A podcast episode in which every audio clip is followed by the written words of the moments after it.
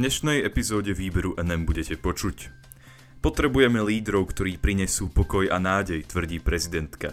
Slováci žijúci v zahraničí majú veľký prínos, zhodujú sa politici. Ježiša bolí naše rozdelenie, povedal pápež luteránskym lídrom. Španielské pro-life organizácie sa spojili, aby vyjadrili svoj nesúhlas s tamojšou vládou. Prajem vám príjemné počúvanie.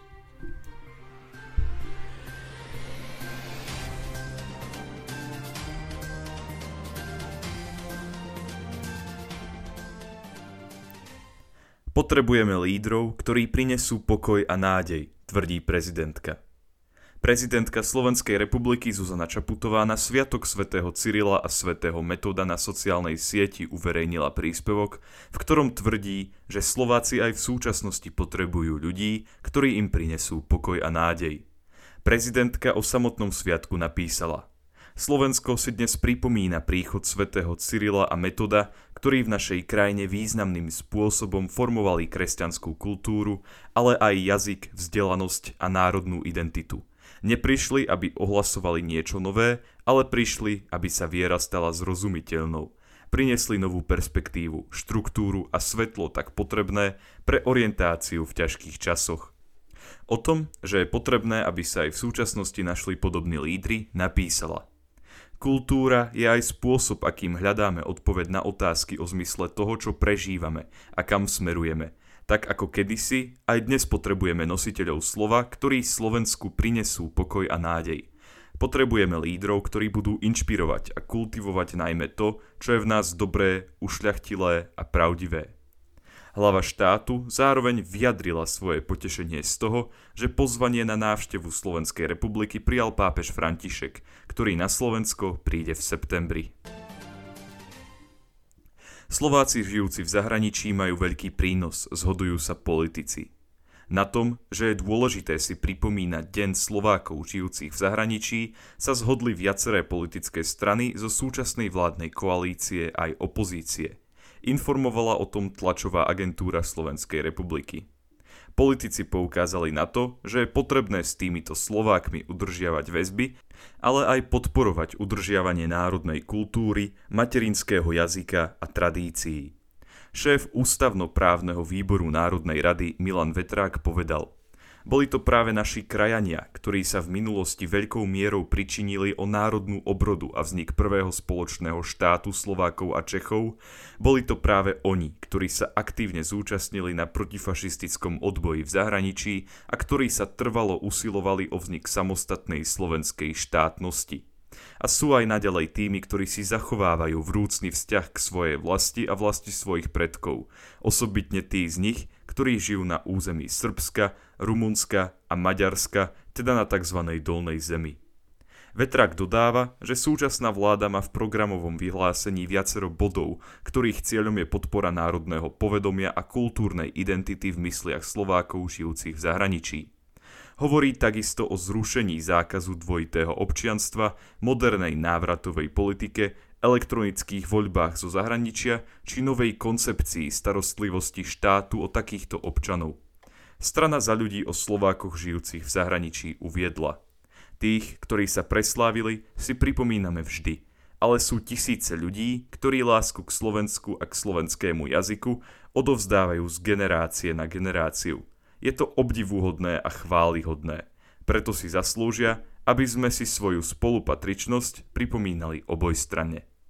V otázke dôležitosti Slovákov žijúcich v zahraničí sa s vládnymi stranami zhodujú aj opoziční poslanci pôsobiaci v strane Hlas sociálna demokracia – Strana v stanovisku zaslanom tlačovej agentúre Slovenskej republiky tvrdí, že vláda Slovenskej republiky by mala aj naďalej podporovať aktivity zahraničných Slovákov, aby si mohli uchovávať svoju identitu, jazyk, kultúru alebo tradície.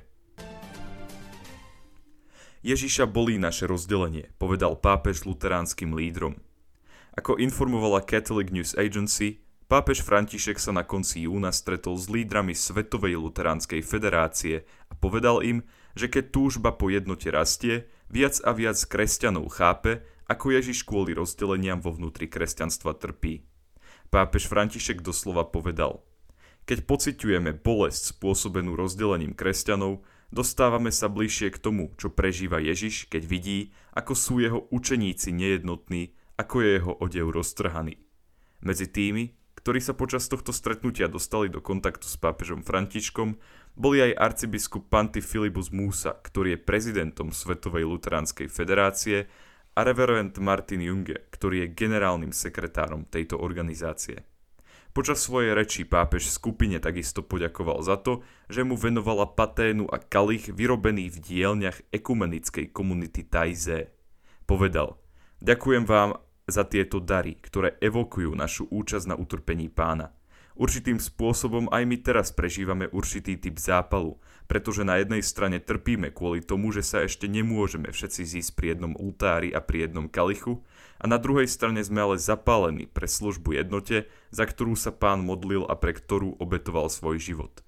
S vášňou preto pokračujme na našej ceste smerujúcej od konfliktu k spoločenstvu.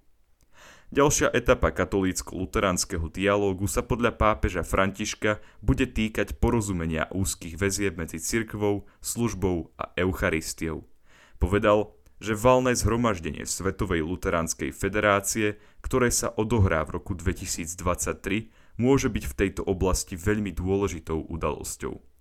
Hlava katolíckej cirkvi zároveň vyzvala tých, ktorí sa zúčastňujú na ekumenickom dialógu, aby pokračovali v modlitbe a charite.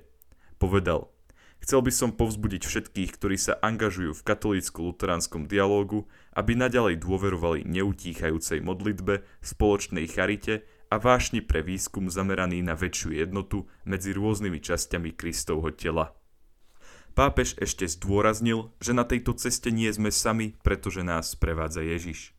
Predtým, ako sa spoločne s členmi Svetovej luteránskej federácie pomodlil modlitbu Oče náš, povedal Pozývam vás, aby sme sa spoločne pomodlili Oče náš, každý vo svojom jazyku, za obnovenie úplnej jednoty medzi kresťanmi. A nechajme spôsob, ako to urobiť, na duchu svetom, ktorý je tvorivý, veľmi tvorivý a tiež básnik. Španielské pro-life organizácie sa spojili, aby vyjadrili svoj nesúhlas s tamojšou vládou. Viac ako 140 občianských združení zo Španielska sa spojilo na zhromaždení Združení pre život, slobodu a dôstojnosť. Ich prvé spoločné stretnutie sa odohralo 22. júna a nedávno oznámili, že v Španielsku zorganizujú veľké protesty, ktorých cieľom bude šíriť pro-life posolstvo. Informovala o tom Catholic News Agency. Koalícia združení vznikla v krajine, kde vládne krajine ľavicová španielská socialistická robotnícka strana, ktorá je vo vládnej koalícii so stranou Podemos. Pro-life organizácie chcú protestami ukázať, že nesúhlasia s ideologickou agendou tejto koalície. Jedným zo spúšťačov tejto občianskej iniciatívy je napríklad nový zákon o eutanázii, ktorý prešiel v marci tohto roka a ktorý pacientom umožňuje spáchať asistovanú samovraždu. Občianske združenia, ktoré sa spojili, plánujú spustiť ľudovú legislatívnu iniciatívu, ktorej cieľom bude odvolanie tohto zákona a jeho nahradenie zákonom o kvalitnej paliatívnej starostlivosti. Využijú na to skutočnosť, že španielská ústava umožňuje občanom priamo predložiť návrh zákona, o ktorom následne rokuje dolná komora španielského parlamentu. Pokiaľ ho dolná komora schváli, občania majú 9 mesiacov na to, aby získali 500 tisíc podpisov ľudí, ktorí s návrhom súhlasia. Ignacio Garcia Julia, prezident španielského rodinného fóra, vyjadril nádej, že v nedalekej budúcnosti bude príšerný zákon o eutanázii odvolaný a nahradený zákonom o paliatívnej starostlivosti, ktorý bude ku všetkým chorým pristupovať rovnako. Aktivisti si takisto ako cieľ stanovili zablokovanie nového zákona, ktorý by v prípade schválenia zakázal aj mierumilovné formy protestov pred potratovými klinikami či poskytovanie poradenstva pred takýmito zariadeniami. Aktivistka Alícia Latoreová tento zákon označila za nešťastný a neústavný. Zároveň si myslí, že jeho úmyslom je v prvom rade naďalej ochraňovať potratový priemysel a ponechávať tehotné ženy ich osudu. Ďakujem vám za to, že ste si vypočuli tohto týždňový výber NM a dúfam, že sa budeme počuť aj budúci týždeň. Do počutia.